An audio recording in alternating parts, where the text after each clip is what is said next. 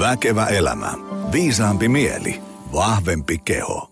No niin, äärimmäisen mainiota Väkevä elämä podcast-jaksoa just sulle. Tässä kun tätä nauhoitetaan, niin tota, elämme, sitä hetkeä, kun Spotify on ilmoittanut, että mitä podcastia ihmiset on somessa kuunnelleet kuluneena vuonna eniten ja valtava määrä viestejä tullut, että ihmiset on kuunnellut väkevä elämää. Suurin lukema, minkä näin, niin joku oli kuunnellut 173 tuntia muistaakseni vuoden aikana. Se, se on aika hyvä, koska se tarkoittaa, että on kuunnellut käytännössä kaikki jaksot, mitä on tullut liveksi. Siitä, siitä tota hatunnoston arvoinen suoritus kyseiselle henkilölle ja kaikille muillekin, jotka kovasti tägäili. Meillä on tänään ei yhtään sen vähempää eikä enempää teemana kuin, että mistä syntyy hyvä elämä ja mitä ihmettä se kaikkea tarkoittaa ja puhuen vähän niin kuin yksilön tasolla ja yhteiskunnan tasolla ja meidän ihmisten yhteispeliä ja, ja, ja tulevaisuutta ja muuta tällaista. Ähm, ennen kuin me otetaan päivän vieras tuohon ääneen, niin otetaan lyhyttä kaupallista tiedotetta.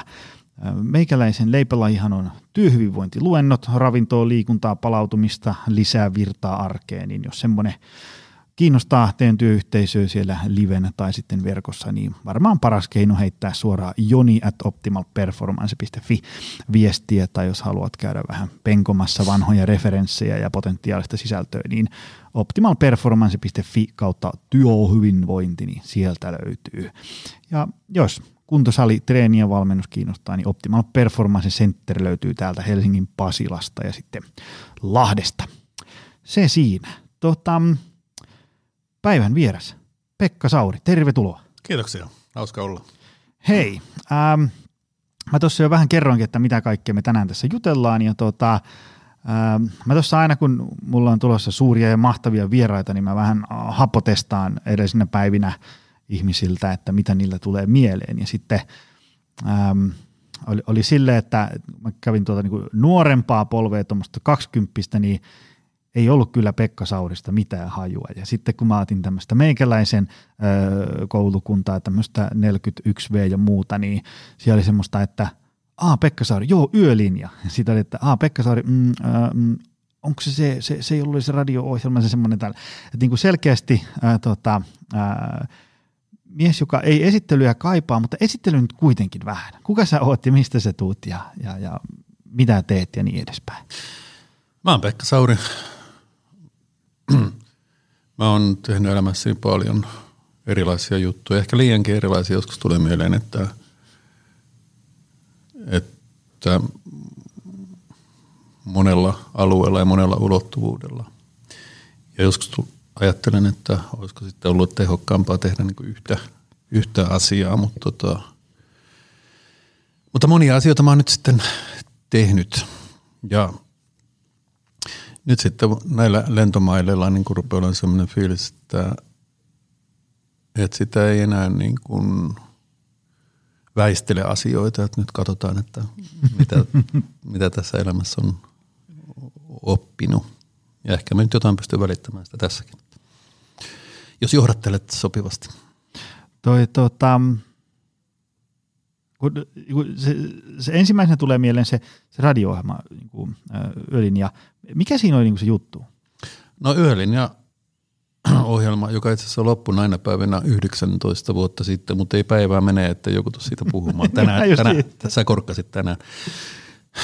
Ja eikä ole ihme, että alle 20 ei muista, koska ne ei ollut syntyneetkään. Mutta tota, Yölinen idea oli se, että se oli Suomessa ensimmäinen tämmöinen kontaktiohjelma varsinaisesti niin kuin radiossa.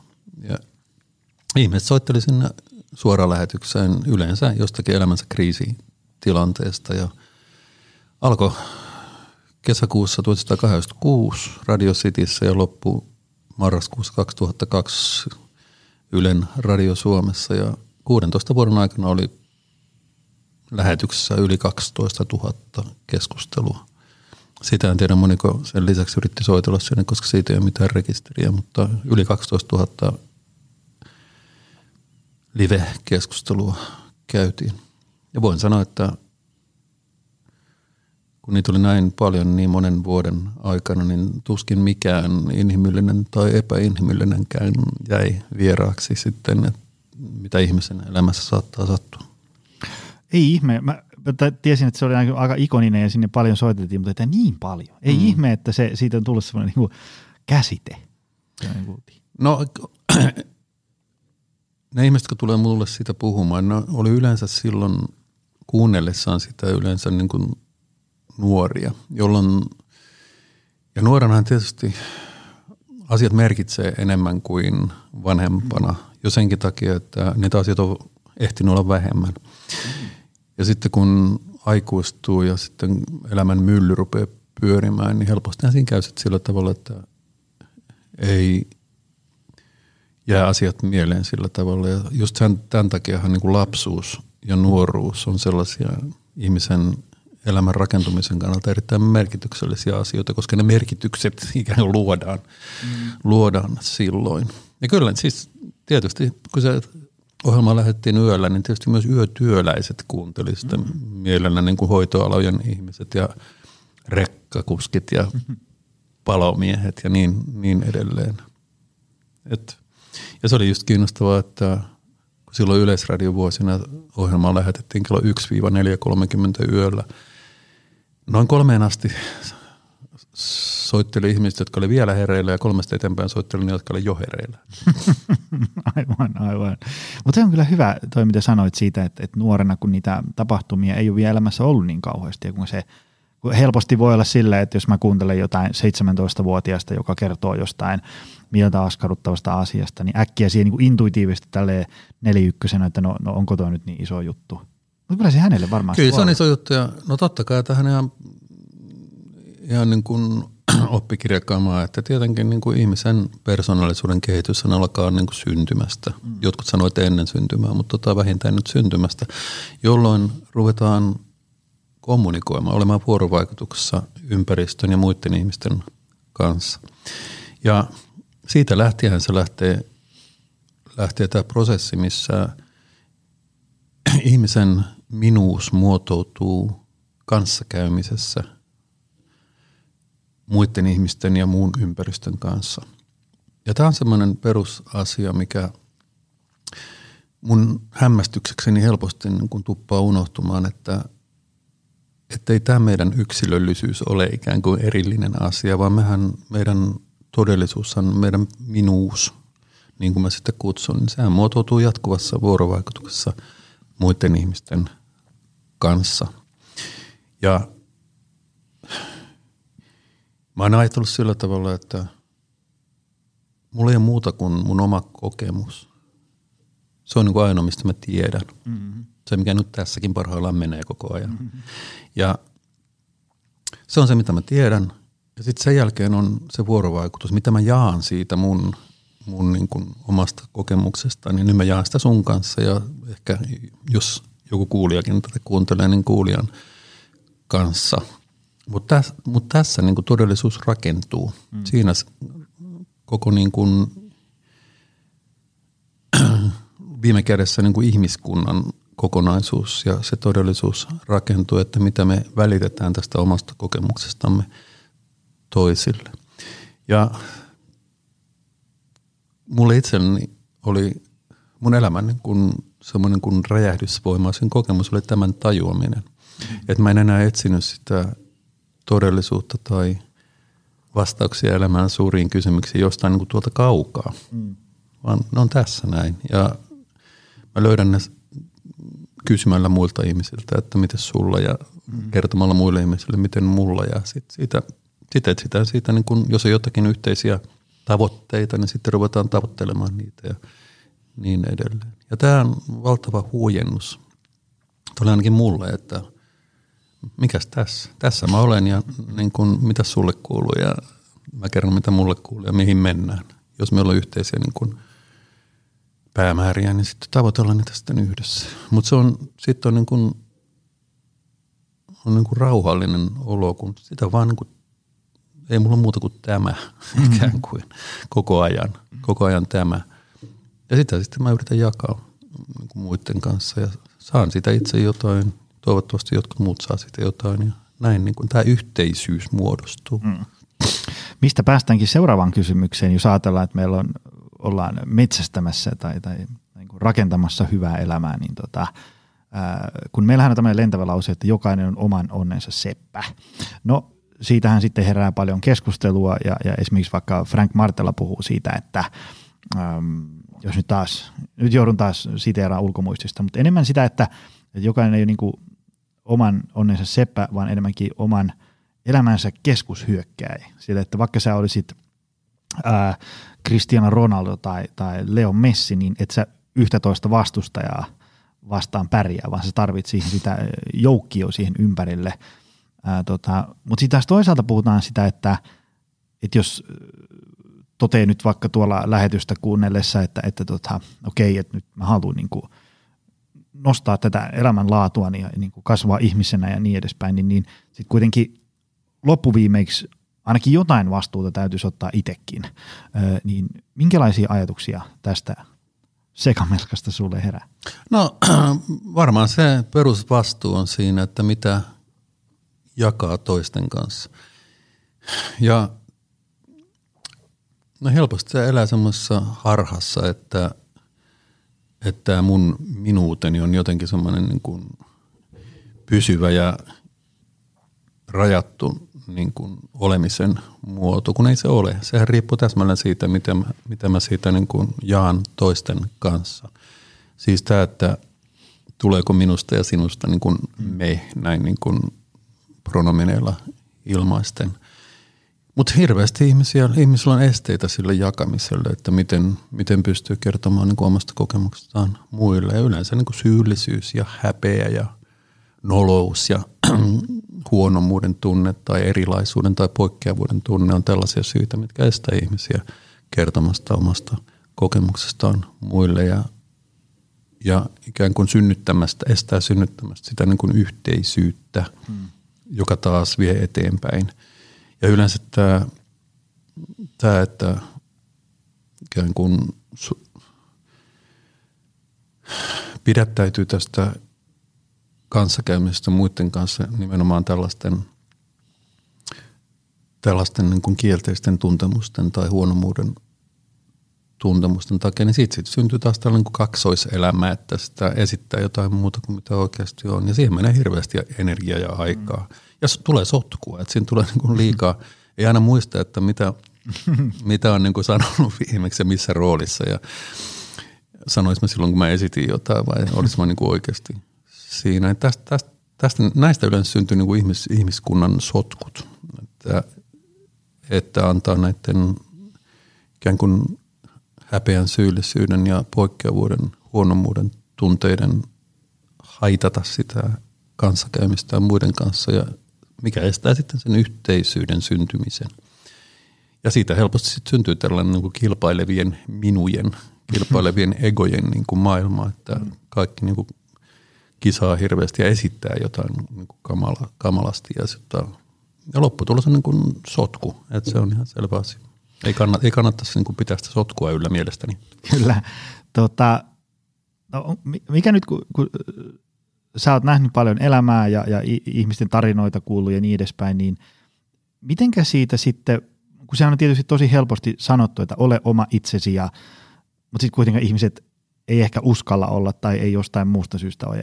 Joutuu elämään jotain semmoista, voidaan nyt puhua tämmöistä aika arkisista asioista, vaikka että haluaisi työurallansa tehdä jotain ihan muuta kuin nyt tekee tai, tai ää, olla enemmän ihmisten kanssa sitä ja tätä ja niin edespäin.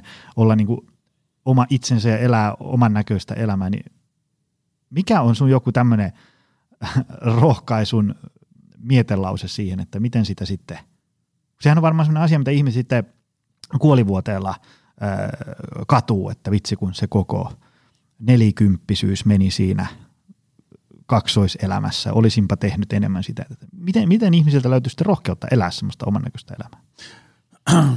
No ei se ole mitenkään, ei se vaadi mitenkään kuin valtavaa rohkeutta. Että sehän ensisään lähtee nimenomaan siitä, että oppii tunnistamaan sen, mitä itse haluaisi tehdä tai mitä tyydytystä tai, tai saavutusta haluaisi itselleen. Ja se kannattaa aina välillä tarkistaa, koska sehän saattaa vaihdella. Mm.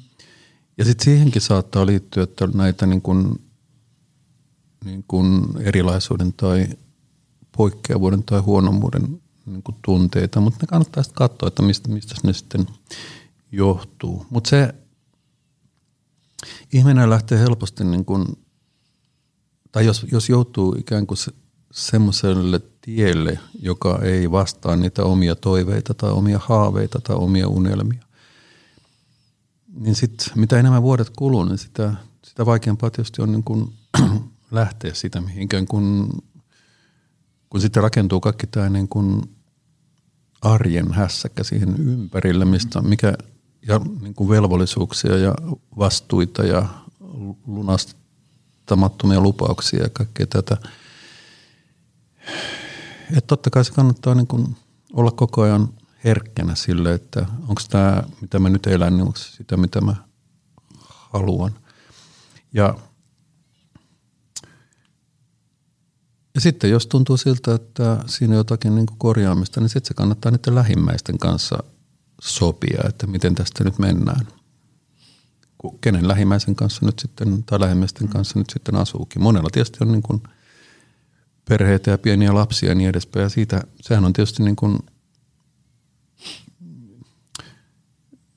voi olla niin kuin vaikea asia niin kuin semmoisessa tilanteessa niin kuin lähteä korjaamaan tai muuttamaan niin kuin asioita, mutta siitä huolimatta, niin jos lähtee tulemaan semmoista niin kuin pidätettyä tai patoutunutta niin kuin turhautumista tai vitutusta niin kuin suomeksi sanottuna, niin sehän,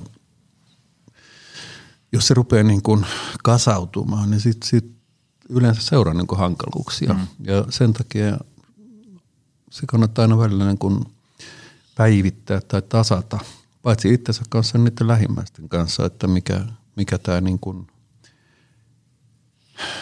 mikä tilanne on. Ja erityisen huolellinen kannattaa olla siinä, että se yhteisyys lähimmäisten kanssa säilyy. Totta kai tämä niin perheessä ja parisuhteessa niin kuin tärkeää, koska jos se yhteisyys lähtee niin kuin hajoamaan – ja mitä enemmän tulee sellaisia asioita, mitkä ei ole siinä yhteisöydessä mukana, niin siitä yleensä seuraa hankaluuksia tai sotkua, mm-hmm. mitä mä nyt kun käytän. Niin näiden kanssa kannattaa olla sillä tavalla hereillä. Eikä se ole mikään, mitään niin kuin avaruus, ast, avaruusfysiikkaa. Että tota, nämä on hyvin yksinkertaisia asioita. Ja suurimpia esteitähän on nimenomaan tällaiset, no syyllisyys, pelko ja häpeä on niin yleensä sellaisia, jotka estää tätä tunnistamista ja asioiden niin kuin käsittelyä lähimmäisten kanssa. Kyllä. Tota, ää, aikaisemman vieraan J.P. Jakosen kanssa tuli puhetta, puhuttiin niin kuin, ää, vaikka stressistä ja, ja siitä niin ihmisen elosta tässä modernissa maailmassa, niin tota, hän sanoi nyt en muista asian tarkkaan, mutta jotain tämmöistä niin kuitenkin, että ää, me ei eletä ihan hirveästi niin kuin ihmiselle lajityypillisessä maailmassa ja lajityypillistä elämää siis sillä tavalla, että ähm, niin kuin, jos ajatellaan vaikka työnteko joskus ennen niin kuin sähkölampun keksimistä tai jonkun kynttilän keksimistä, niin sitten kun tuli pimeätä, niin sitten työnteko lopetettiin. Ja sitten alkoi vaikka vapaa-aika ja palautuminen, mutta nykyään me voidaan niin kuin tehdä kello ympäri töitä ja varsinkin tietotyöläinen voi olla niin kuin 24-7 tavoitettavissa ja ehkä jotenkin velvollisuuden tunnosta tota, ää, ää, niin kuin pää kiinni työasioissa koko ajan niin edespäin. Tämä nyt työesimerkkinä, mutta muutenkin silleen, että vaikka kuinka paljon me istutaan nykyään. Ja tämä maailma on vähän tämmöinen mielenkiintoiseksi mennyt, jos ajatellaan, että meidän keho ja mieli on ehkä enemmän kuitenkin rakennettu siihen johonkin tämmöiseen metsästäjä-keräilijä maailmaan. Ja kun se tuodaan tähän 2021-2022 maailmaan, niin, niin sitten saattaa syntyä vaikka elintapasairauksia ja niin edespäin. Miten kun mä mietin sitä, että kun tavallaan nytkin itsekin on vähän niin kuin tässä, kun on niin kuin hälinää ja rallia ja meininkiä päällä, niin – on semmoinen olo, että no, tämmöistä tämä maailma on ja, ja, ja tälleen tämä nyt tämä ihmisen elo menee, mutta sitten kun ei tästä tarvi mennä kun ihan vaan kuin meikäläisen nuoruuteen, lapsuuteen, johonkin niin kuin 30 vuotta taaksepäin, niin silloinkin maailmanmeno oli aika erilaista. Oli esimerkiksi paljon useammin tylsää ja, ja, ja, ja, ja tota, ei ollut sille kello ympäri koko ajan tavoitettavissa. Mitkä on sun ajatukset siitä, että ähm, niin kun, kun mä en ihan, en, en mä sitäkään korttia heti heitä tiskiin, että, että maailma on nykyään ihan hullu ja täällä on kaikki pielessä, kun en mä nyt mihinkään kivikaudellekaan kaipaa, mutta mikä tässä modernissa maailmassa kenties on hyvää ja huonoa ajatellen, että ihminen haluaisi elää hyvää elämää?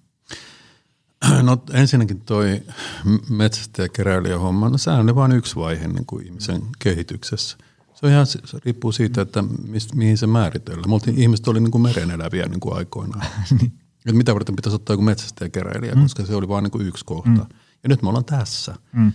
Ja, ja teknologia ja sivilisaatio on aina kehittyneet ja nyt ei se ole koskaan pysähtynyt. Nyt me ollaan, nyt me ollaan niin kuin tässä tilanteessa, missä on, meillä on kaikki nämä mainitsemasi asiat ympärillämme. Mutta yksi asia säilyy. Se on, se on se, että mitä me halutaan tehdä. Mikä, mitkä on meidän tavoitteita, mitkä on meidän päämääriä, mitkä on meille merkityksellisiä asioita, mitkä on meille arvokkaita päämääriä elämässä. Eikä se ole muuttunut yhtään miksikään. Että metsästäjäkeräilijänä oli jotkut ja nyt meillä on jotkut toiset. Ja kun ihminen on ja sivistys on edistynyt, niin meillä on nyt valtavat mahdollisuudet tehdä mitä me halutaan. Mm. Paremmat kuin koskaan aikaisemmin historiassa. Ja totta kai se on selvä, että se on opettelun asia ja, ja monelle tämä jatkuva ärsykkeiden ja virikkeiden ja viestinnän tulva niin kuin on pistää pään sekaisin ja uuvuttaa ja hämärtää näkemästä sitä, mikä on arvokasta, mutta sekin on yksi vaihe mm. ihmiskunnan historiassa. Me opitaan tästäkin ja ei se ole mikään semmoinen, semmoinen niin kuin absoluutti, että nyt meillä on liikaa jotakin tai liikaa säpinä ja liikaa virikkeitä ja liikaa niin kuin touhua – eikä enää ole tylsää koskaan, koska aina me saadaan jotakin niin kuin ohjelmaa aikaiseksi. Mutta edelleen kannattaa jatkuvasti aina välillä niin kuin ottaa pieni etäisyys ja katsoa, että mitä mä nyt haluan tehdä ja kenen kanssa ja mikä mulle on arvokasta. Ja, ja sillä tavalla tietenkin kannattaa niin kuin ne tekemisensä tai haaveensa ja unelmansa sovittaa, että ne soveltuu sitten niin kuin lähimmäisten haaveisiin ja unelmiin. Ja viime kädessä tietysti kaikkien muiden ihmisten haaveisiin ja tavoitteisiin ja päämääriin. Että se ei ole pelkästään minä, vaan viime kädessä se on aina niin kuin me kaikki. Tota, tästä päästään vielä, vielä mahtipontisempaan ää, tota, tematiikkaan. Eli, eli tota... Onko se mahdollista enää? nyt, mennään, nyt pitäkää hatusta kiinni. Eli äm, jos ajatellaan, että me, me ihmiset kuitenkin sitten paljon se, että mitä meistä tulee ja minkälaiselta elämä maistuu ja mitä me saadaan aikaan on, on tota, ää, yksi komponentti on vaikka tämmöinen, että mitä ihmiset ajattelee niin kuin tulevaisuudesta, minkälaisia ää, odotuksia on, onko niin kuin ruusuisia vai risuisia ja niin edespäin. Ää, aina välillä pulpahtelee esiin semmoisia, että, että ihmisillä on, varsinkin nuorilla, on vähän sellainen niin kuin – pessimistinen ja ehkä vähän sellainen, että ei oikein tiedä, mitä tulevaisuus tuo tullessa. Hirvittävä epävarmuus kaikesta niin kuin maapallon tilasta ja onko, sitten kun mä valmistun, niin onko kenelläkään enää töitä vai viekö tekoäly kaikkien työt ja tämmöisiä niin kuin erilaisia skenaarioita aina välillä pulpahtelee. Tota, muistan aina, kun mun äh, kaverini Antti Merilehto muistutti tuossa, kun Tampereelta lähtee ajan kohti Helsinkiä, niin siinä on se kiillon semmoinen, onkohan se tehdas siinä moottoritien varressa, niin siinä on semmoinen tekstinpätkä, että usko tulevaisuuteen, mutta älä unohda vaikuttaa siihen. Jotain suurin piirtein tämän suuntaista sinne lukee. Ja se on hieno teksti, mä aina luen sen, kun mä ajan Tampereelta Helsinkiin. Niin, niin tota, mitä ajatuksia sulla on ihmisille, joita vähän huolestuttaa tulevaisuus? Se on aina ollut tällaista. Aika tyhjentävä. Tulevaisuus on aina ollut pelottava, että sen takia, että se on tuntematon. Mm. Ja tietenkin nyt, kun se mikä on ehkä tälle maailman ajalle leimallista on se, että maapallon rajat on tulleet selkeämmin vastaan kuin koskaan aikaisemmin. Osittain sen takia, että me tiedetään niistä enemmän. Mm. Osittain sen takia, että teknologia on kehittynyt siihen mittaan, että me ollaan käytetty niin kuin maapallon resursseja niin, että, että rupeaa tulemaan niin kuin jotkut rajat vastaan. Mutta kaikki järjestyy. Siis näinhän se on. Mm. Et siis ei, kaikki on tähän mennessä järjestynyt ehkä vaikeuksien kautta, mutta on järjestynyt ja lopulta me ollaan niin tässä kohtaa. Ja näin, tämä tulee, tulee jatkumaan. Sadan vuoden päästä tässä istuu toiset tyypit niin kuin puhumassa näistä samoista asioista ja sanomassa, että ennen oli kunnollista. ja, ja että mitenköhän tulevaisuudessa ja varmaan niin kuin nuoria huolestuttaa. No niin, nuoria huolestuttaa aina. Kyllä muakin huolestuttaa, kun mä olin niin kuin nuori yhtä lailla. Ei se muutu miksikään. Ja, ja kun se vaan on niin, että todellisuus on sopimus, joka, josta me neuvotellaan kaiken aikaa. Me joko ylläpidetään niin kuin nykyistä järjestystä tai sitten me kyseenalaistaan sitä ja etsitään, etsitään jotain muuta. Siis tällä tavalla maailma muuttuu ja siihen tulee mukaan kaikki ne ongelmat, joita me tunnistetaan. Sitten me mietitään, miten nämä ongelmat ratkaistaan. Ja ne ratkaistaan. Näin on aina ollut ja näin on aina oleva. Mm. Ja kannattaa suhtautua sillä tavalla luottavaisesti, että totta kai, että on paljon pelottavia asioita ja tuntemattomia asioita ja mitä hän nyt mahtaa käydä tämän ja tämän ja ton asian kanssa. Mutta ongelmat otetaan esille, niistä keskustellaan, etsitään niihin ratkaisuja ja ne ratkaisut löytyy. Ei, ei ehkä lopullisia ratkaisuja, mutta jotain ratkaisuja. Ja sitten mennään niillä ja sitten parannetaan sitä mukaan, kun, kun edistytään ja saadaan lisää ymmärrystä ja tietoa. Ja näin se on ollut aina. Mm.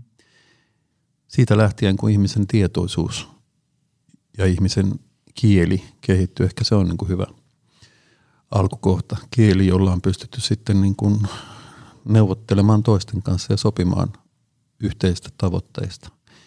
Ja tämä on niin kuin maailman ydin. Ja tämä menee tässä koko ajan. Kun siellä kuuntelette tätä, niin tätä tapahtuu kaiken aikaa.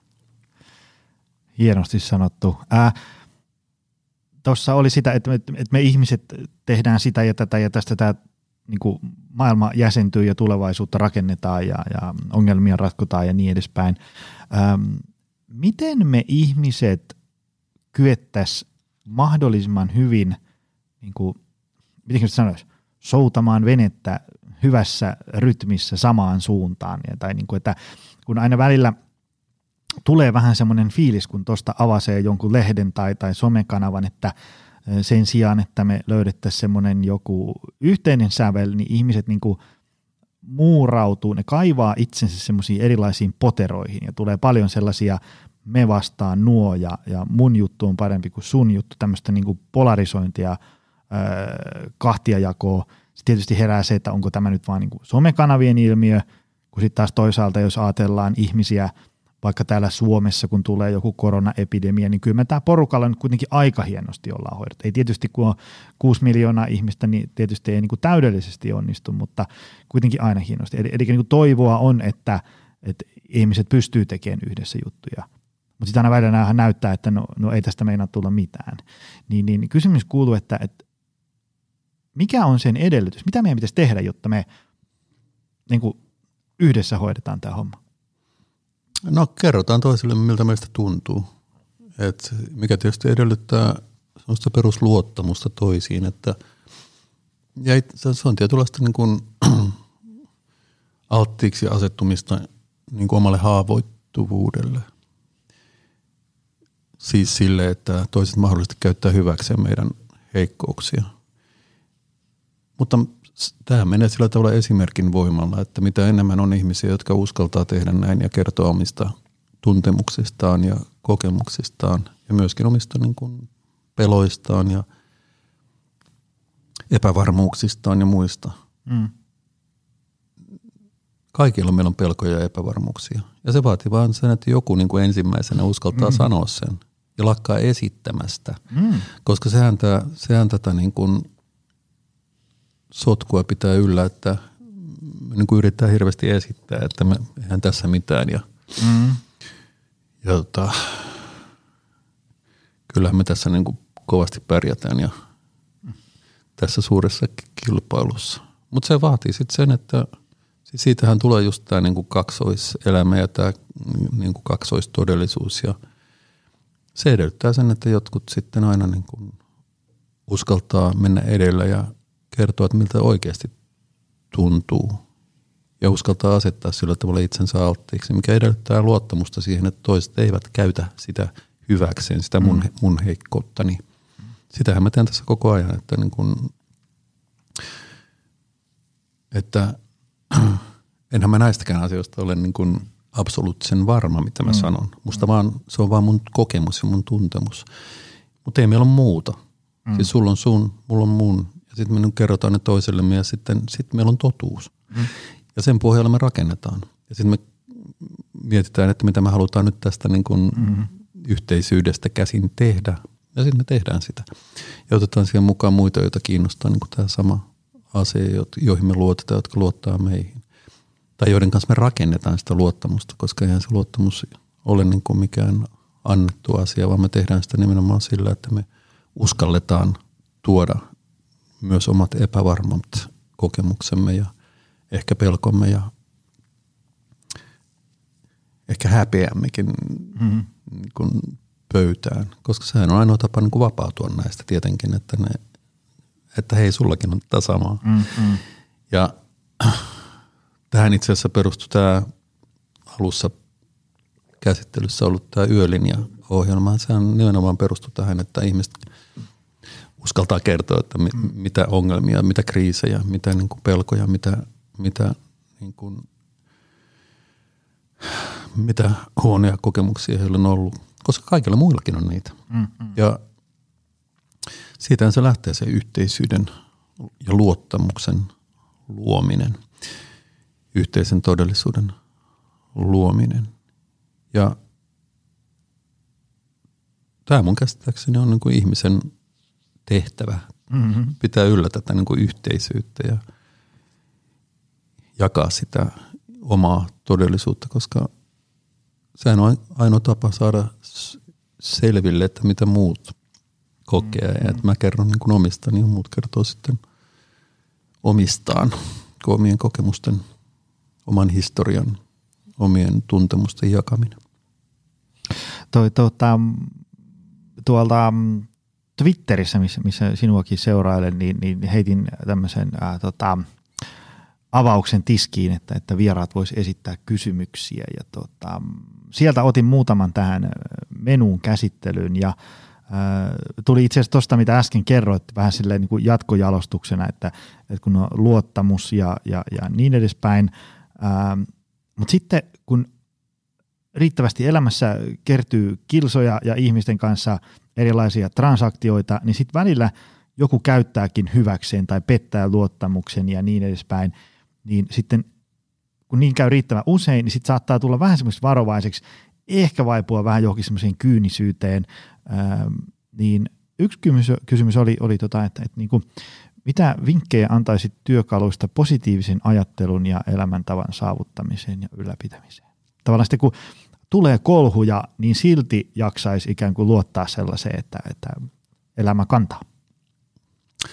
No mä oon siitä puhunut nyt tässä jo tähänkin asti. Että jos tulee näitä kolhuja, jo, niin edelleen nähdään just niitä, mitä kannattaa niin kuin jakaa sit muiden kanssa, siis kertoa muille. Ja muilla on samanlaisia. Et ehkä sen kysymys on nimenomaan näiden ikään kuin roolien yli pääsemisestä, että kenenkään, tai mun ei tarvitse esittää niin kuin mitään muuta kuin mitä mä koen, ja sun ei tarvitse myöskään esittää, ja että sehän on valtava vapahdus. Mm-hmm. Et, sillä tavalla se on niin kuin paras lääkäistä kyynisyyttä mm. vastaan, koska tietysti se kyynisyys on siis omanlaisensa selviytymiskeino mm. et, tota, ja itse suojelukeino, sen oman, oman ikään kuin haavoittomuuden niin kuin suojaaminen. Et jos on tarpeeksi monta kertaa niin kuin saanut takkiinsa tai tullut hyväksi käytetyksi, niin ei se ole mikään ihme, että sitä mm, mm. rupeaa suojelemaan sitten itseään. Mutta kun, kun ei sitäkään ole mitään muuta ulospääsytietä kuin se ikään kuin yhteisyyden luominen edes johonkuhun toiseen. Se, usein se riittää jo se yksikin, mm. että kenen, kenen kanssa on niin kuin luottamuksellinen suhde, koska siitä jo tulee semmoinen itseä isompi yhteisyys. Ja, ja vaikka se kyynisyys on, siis sehän saattaa toimiakin niin kuin tiettyyn mm. mittaan asti, mutta ainoastaan tiettyyn mittaan asti, koska se myöskin estää sen yhteisyyden syntymisen, jos ikään kuin suhtautuu jo lähtökohtaisesti niin kuin sarkastisesti siihen niin kuin yhteisyyden luomiseen. Tämmöistäkin näkee. Mutta tota, kun se kuitenkin on lopulta, lopulta vähän semmoinen niin kuin itsestäänselvyys, että, että se yhteisyys on välttämätön. Siis kukaan ei ymmärtäisi tätä mun puhetta, niin ellei meillä olisi jotain yhteistä pohjaa, mm. yhteisiä merkityksiä näille sanoille, mitä mä nyt tässä käytän, yhteistä kieltä ainakin tiettyyn rajan asti. Ja jos nyt tämä, mitä mä tässä nyt puhun, se on edes jollekulle niin kuin ymmärrettävää tai se jotenkin soittaa jotain kelloa, niin siihen on jo sen yhteisyyden pohja olemassa, yhteisen todellisuuden pohja. Ja jos joku on nyt vaikka sinä on sitä mieltä, että mitäs tämä nyt horisee tässä, niin sittenpä kysyt, että mitäs sä meinaat tälle ja mä yritän sitten selittää paremmin. Mutta tästähän se lähtee. Mm-hmm. Että jos, siis ainoastaan jos, jos tämä mun puheeni, jos ei ketään, joka ymmärtäisi tätä mun puhetta tai mitä mä yritän tässä sanoa, mm. niin silloin mä olisin yksin. Mutta jos siellä on edes yksi tai muutama ihminen, joka jotenkin kokee ymmärtävänsä, mitä mä tässä puhun, niin sittenhän meillä on se yhteisyys.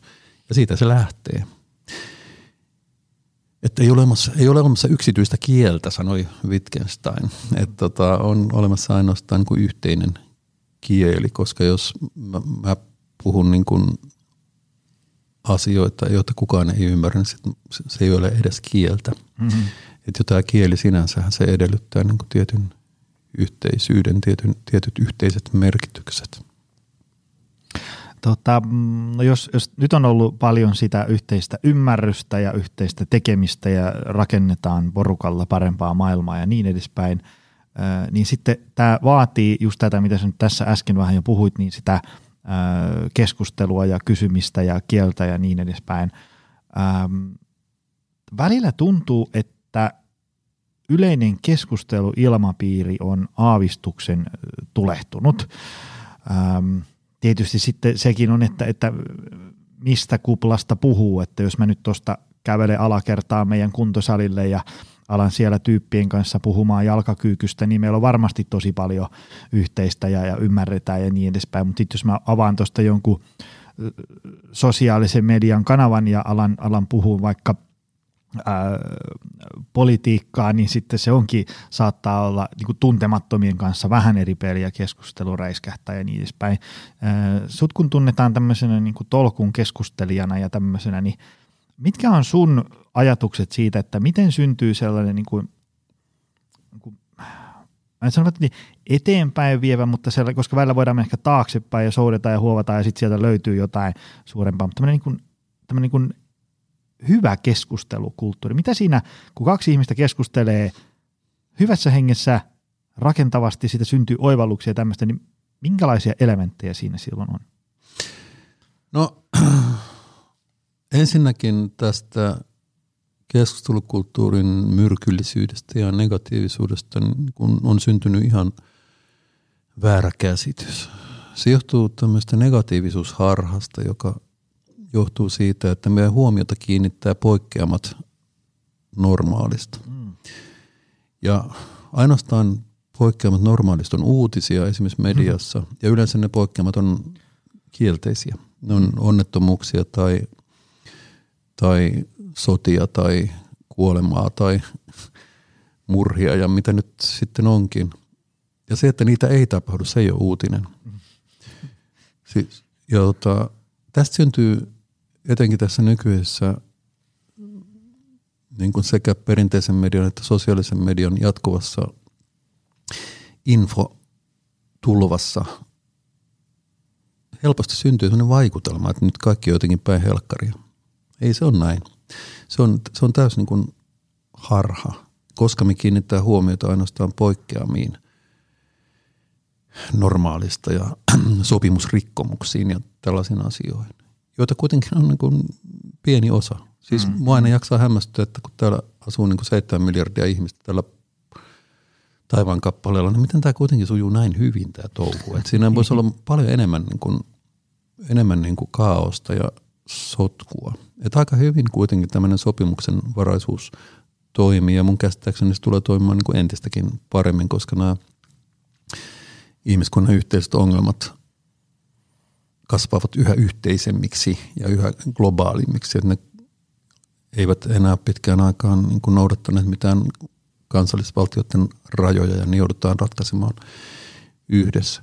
Mutta tämä on ehkä se ensimmäinen asia, mikä, pitää, mikä kannattaa pitää mielessä, on tämä negatiivisuusharhan tunnistaminen.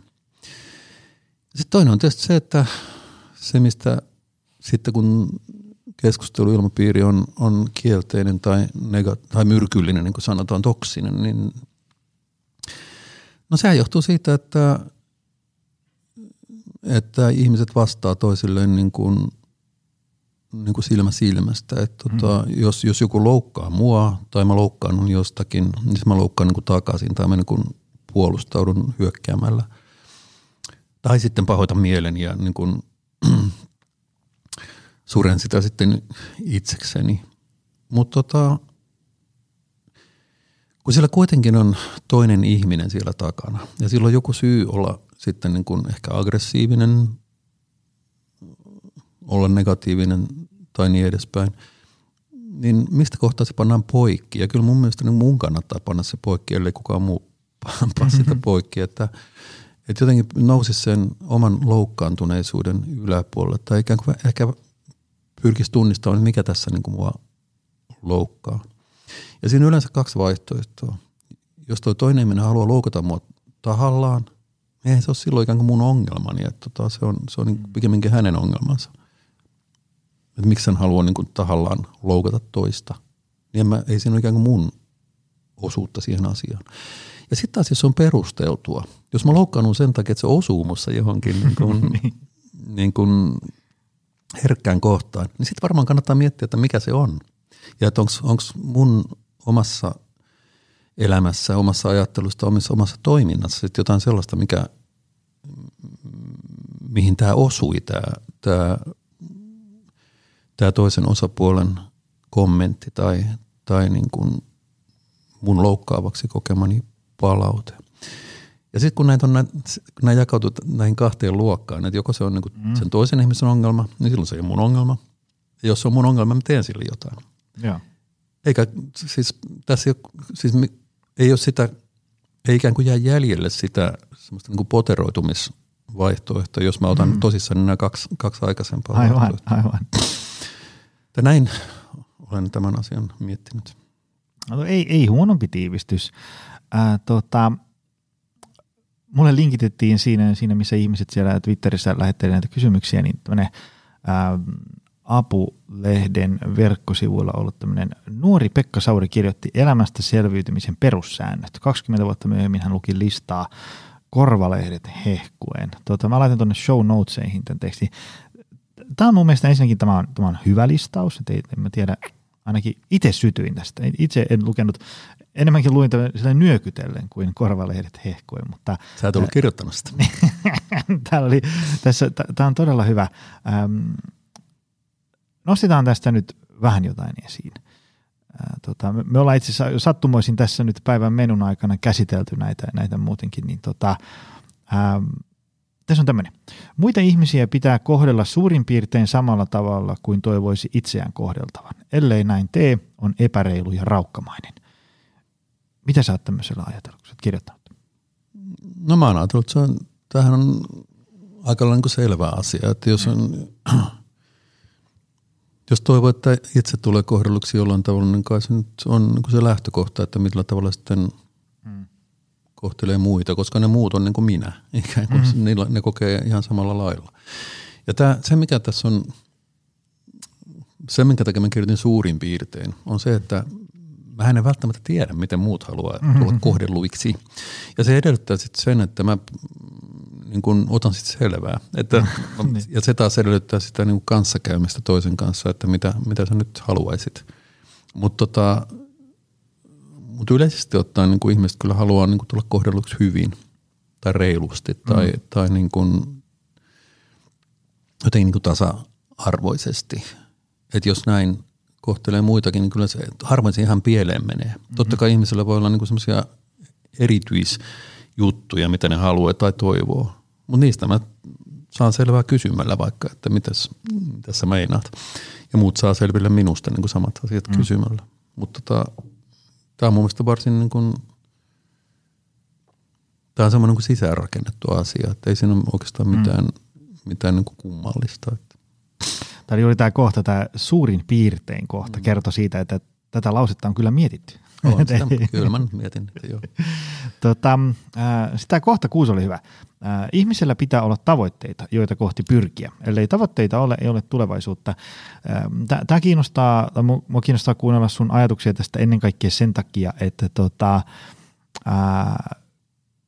kun itse autan ihmisiä, tai, tai tavallaan niin mun juttu sille jollain niin kuin valmennuksessa tai, tai jollain ää, sosiaalisen median ää, yksityisviestiboksilla lähestyy ihmisiä, jotka on niin kuin tyytymättömiä siihen omaan tilanteeseensa. Esimerkiksi vaikka se, että voimavarat on vähäiset, syöminen, liikunta, palautuminen on huonoa ja, ja tietää, että pitäisi jotain tehdä, ää, mutta ei saa hommaa käyntiin. Ää, sitten kun siihen ehdottaa, että okei, niin kuin tämmöisenä niin kuin ratkaisukeskeisenä coachina heti on, että no, no vähän käydään läpi, missä ollaan. Sitten on, että okei, asetetaanpa nyt niin kuin tavoite, että mihinkä me tästä nyt pyritään. Niin monelle sana tavoite saa aikaan semmoisen niin allergiakohtauksen, koska tavallaan voi olla, että se elämä on yhtä semmoista kujanjuoksua jo valmiiksi, niin täytyykö nyt sitten niin kuin taas lisää tavoitteita, kun mulla on tietkö töissä budjetit ja, ja niin edespäin. Niin, niin mitkä on sun tämmöiset niin kuin inhimillisen lempeät ajatukset niin kuin tavoitteista, kun sä kuitenkin kannustat asettaa niitä? No on tavoitteita ja tavoitteita. Siis tämä, tämä tavoite, että pyrkii niin kuin selkeyteen elämässään ja pyrkii niihin päämääriin, mitä haluaa. Se on isompi tavoite kuin nämä mm-hmm. arjen mm-hmm. nykyiset tavoitteet. Se ei ole niin kuin yksi lisää Joo. näihin niin kuin nykyisiin, vaan se on sateenvarjo tai siis semmoinen isompi, mm, joka jo. pitää sisällään – sisällään nämä kaikki muuttaa asettu näiden muiden niin kuin yläpuolelle ottaa huomioon ne, ne niin kuin tämänhetkiset arjen tavoitteet. Koska kannattaa muistaa, että se minkä takia me ylipäänsä puhutaan tästä, se lähtee siitä, että ihminen on ollut tyytymätön siihen mm, mm. tämänhetkiseen niin kuin showhun, mikä mm. on menossa. Ja se haluaisi niin kuin jonkun isomman hahmon tämän niin kuin nykyisen tiimellyksen niin kuin yli. Että miten mä pystyisin paremmin niin kun tekemään asioita, jotka tuottaisi mulle tyydytystä ja onnea tai, ja merkitystä. Et se, siinä mielessä se, se panee aikaisemmat tavoitteet järjestykseen, eikä ole yksi lisää siihen stressiin, mm. stressiin mikä mulla on yksi, mikä mulla on nyt. Ja, ja tämä on ehkä se ensimmäinen, mikä, mikä kannattaa niin kun nostaa esiin, että mä en ole nyt lisäämässä sulle mm-hmm. ta, ka, niin kuin sun tuhanteen tämänhetkiseen niin kuin niin. velvollisuuteen yhtä lisää, vaan että pikemminkin yritetään etsiä semmoinen niin kuin hahmotus tälle, mikä, mikä auttaa panemaan niin järjestykseen tämän nykyisen elämäntilanteen ja tuomaan sinne sen, sen niin kuin vapahduksen, että on mahdollisuus – löytää se, mistä mä haaveilen ja mitä mä kaipaan. Kaipuu on hyvä. Ihmiset, mm, mm. Useimmat ihmiset kaipaa jotakin niin kuin lisää tämänhetkisen niin kuin touhun yläpuolelle. Ja se ei, ole, ei se ole mikään niin kuin uusi tavoite entisten perään, vaan se asettaa tämän hetken, tai tuo uutta merkitystä niin kuin tämänhetkiseen tilanteeseen ja antaa mahdollisuuden mahdollisuuden päästä niin kuin, no, uuteen kokemukseen todellisuudesta tai uuteen kokemukseen niin kuin elämästä. Ja tietenkin lähtökohta on se, että sen pitäisi olla niin kuin parempi kuin tähän asti tai tämän hetkinen. Ja tietenkin niin kuin, mitä enemmän se on sellainen, että se toimii omalla painollaan, eikä, eikä niin kuin ole, vaadi multa niin kuin taas lisää ponnistuksia, niin mm. niin se, että siitä parempi. Tota, tässä oli vielä, vielä yksi kohta, joka tota, puhutteli tosi paljon. Elämä on lyhyempi kuin luuletkaan, eikä sitä kannata sotkea joutavalla koheltamisella. Mitä on joutava koheltaminen? No ja mik, miksi ei kannata? No joutavalla koheltamisella mä nyt tarkoitin sellaista, että niin kuin juoksee niin kuin kaikkien mahdollisten niin kuin yllykkeidensä mm. perässä tai pyrkii tyydyttämään niin kuin kaikkien mahdollisia niin kuin nautinnon tai mielihyvän tarpeita, joita kyllä riittää. Mm.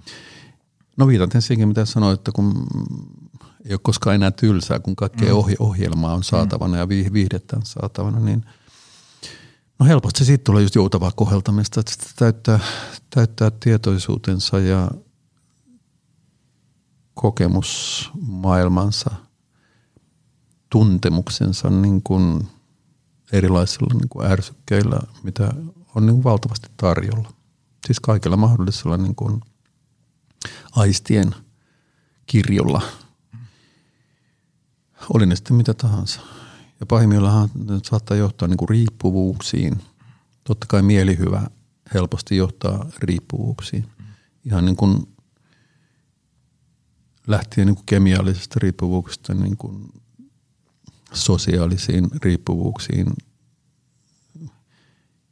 fysiologisiin tarpeisiin mm. ja kaikkeen tähän. Siis tämä äsken mainittu niin kuin yölinjaohjelma, niin jos mä mietin, että mikä on niin kuin, ihmiset aina kyseli multa, että mikä on niin kuin yleisin ongelma, mitä ihmisillä oli. Siis kun mietin tätä niin kuin 12 000 keskustelun jälkeen, niin riippuvuudet on suomalainen kansansairaus. Mm. Joo, mihin riippuvuus? Riippuvuus ihan, mihin ihan tahansa. Siis okay, yeah. viina, huumeet, lääkkeet, seksi, pelit, lä- toiset ihmiset mm. ja niin edelleen. Että ylipäänsä niin kuin mielihyvä riippuvuus, mm. nautintoriippuvuus. Ja ehkä silloin, kun yölinja alkoi 1980-luvulla, jolloin Suomessa oli ensimmäistä kertaa Suomi irtaantui tästä sodan jälkeisen ajan toisaalta niin kuin niukkuudesta ja toisaalta semmoista niin kuin ilmapiiristä, että ei oikein niin kuin saa. Mm-hmm. Että asiat ei ole sallittu, vaan pikemmin niin kiellettyjä. Se kun rupesi lopulta niin kuin saamaan, niin oli paljon ihmisiä, jotka ei pystynyt niin kuin hänläämään sitä, että sit niin kuin, kun rupesi saamaan kaikkea niin kuin tyydytystä,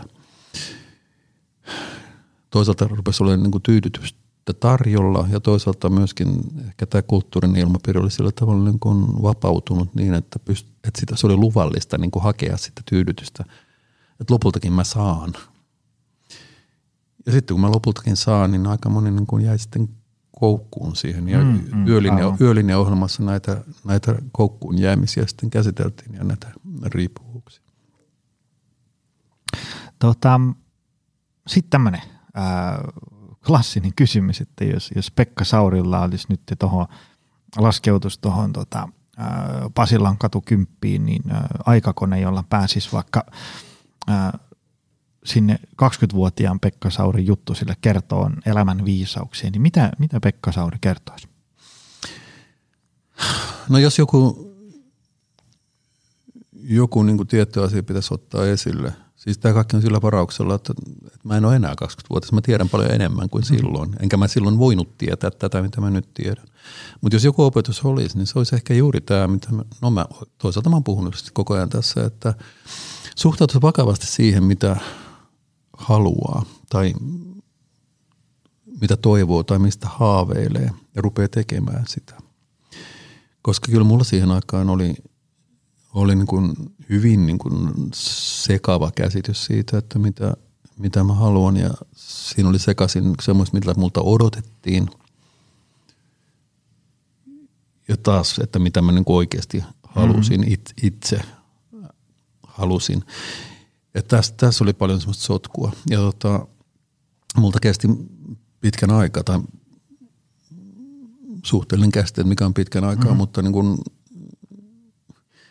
jälkeenpäin mä olisin kyllä toivonut, että mä olisin malttanut ehkä istua alas ja suorastaan pistää kirjoittaa paperille näitä toiveitani ja haaveitani ja panna niitä järjestykseen ja tehdä niistä, tehdä haaveista niin kuin tavoitteita, mm. jolloin mä olisin ehkä aikaisemmin elämässä saanut jonkinlaisen niin kuin selkeyden päähäni tai mieleeni, mikä on kestänyt sitten paljon kauemmin kuin mun mielestä ehkä niin kuin olisi ollut tarpeellista. Kai sitten pitää sen verran olla armollinenkin itselleen, että eihän, eihän kaikkien pysty vaikuttamaan ja on tapahtunut paljon asioita, mitä mä en ole niin kuin toivonut tai pyytänyt. Että ne on ikään kuin tapahtunut musta riippumattomista syistä. Mutta toisaalta taas se että, se, että, se, että miten mä niihin on suhtautunut, niin se on taas ollut musta kiinni. Mm.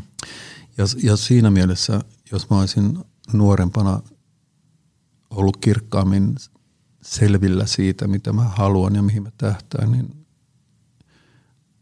olisi ehkä ollut sitten myöskin parempi selviytymiskyky erilaista vastoinkäymisistä ja, ja tietysti myös ihan omista mokista, mokista mitä on tullut tehtyä.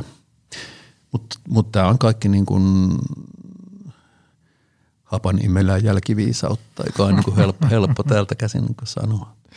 Joo, ja tässähän oli tässä apulehden listauksessa, niin tämä bonusosiaan oli, käsitteli tämmöistä niin kuin armollisuutta, että vaikka joskus huomaisit, että ei ole ihan pystynyt elämään silleen niin kuin siinä vaikka A4, johon listasi 20-vuotiaana asioita, niin, niin oli sitten armollinen, jos kaikki ei ole mennyt ihan niin kuin suunnitteli. Niin, ky- kyllä se näin on. Ja tämä armo-kysymys on ollut mulle sillä tavalla niin kuin semmoinen ratkaisematon kysymys, että armohan liitetään usein uskontoon tai jumalasuhteeseen, että on olemassa joku minua isompi voima, joka pystyy armahtamaan mut mun pahoista teoistani ja synneistäni. Sitten kun ei Jumalaa, niin kuin mulla ei ole siis henkilökohtaisesti Jumala-suhdetta, niin mistä se armo? Hmm. Ja toisaalta se armohan tulee sit siitä, että jos on tehnyt väärin muita ihmisiä kohtaan, niin pyytää ja saa anteeksi muilta ihmisiltä, niin sehän on ikään kuin yksittäisiin tekoihin tai vääryyksiin liittyvä asia, että sitähän pitää pyytää anteeksi niin jotain tiettyä asiaa, eikä koko olemassaoloa. Mm. Ja se jumalallinen armo on sellainen, että saa eikä armahduksen koko elämästään tai koko olemassaolostaan. Mutta sitten viime kädessä vaatii sitten lopulta sen, että pystyy itse hyväksymään ne mokansa ja väärien ratkaisujen tekemisen ja niin edelleen. Ja, sen, ja niiden kanssa on aika tavalla niin kuin keskenään tai peilin kanssa. Ja mulle on ollut kova kysymys se, että eikö tämä ole niin kuin, niin kuin lusmuilua. Että jos, mä, jos mä ajattelen, että kyllähän mä nyt viime kädessä itse pystyn niin kuin armahtamaan itseni. Että tämä on niin kuin helppo tapa, niin kuin, että okei, että sori siitä tyyliin. Mutta tota, mutta kun sen joutuu kuitenkin kohtaamaan, että ottamaan vakavasti niin kuin omat syyllisyyden tuntonsa ja häpeänsä ja, ja kohtaamaan ne niin kuin omien korviensa välissä. Että vaikka kaikki muut antaisikin mulle anteeksi, niin kyllä mun viime kädessä pitää pystyä niin kuin itsellenikin antamaan asioita anteeksi – ja sanomaan sitten vielä, että jos, jos jotakin vielä jäi, niin tulkaa sanomaan, niin katsotaan mm. sitten niitäkin. Mutta tota, tämähän on semmoinen asia, mikä ei ikään kuin kerralla. Se, se ei ole niin kuin tämmöinen kerr, kerralla saatu armo, vaan se, se on niin kuin edessä niin kauan kuin tietoisuus on olemassa tai niin kauan kuin elää. Että joutuu niin kuin kaiken aikaa kohtaamaan nämä syyllisyyden ja häpeän ja epäonnistumisen kokemukset.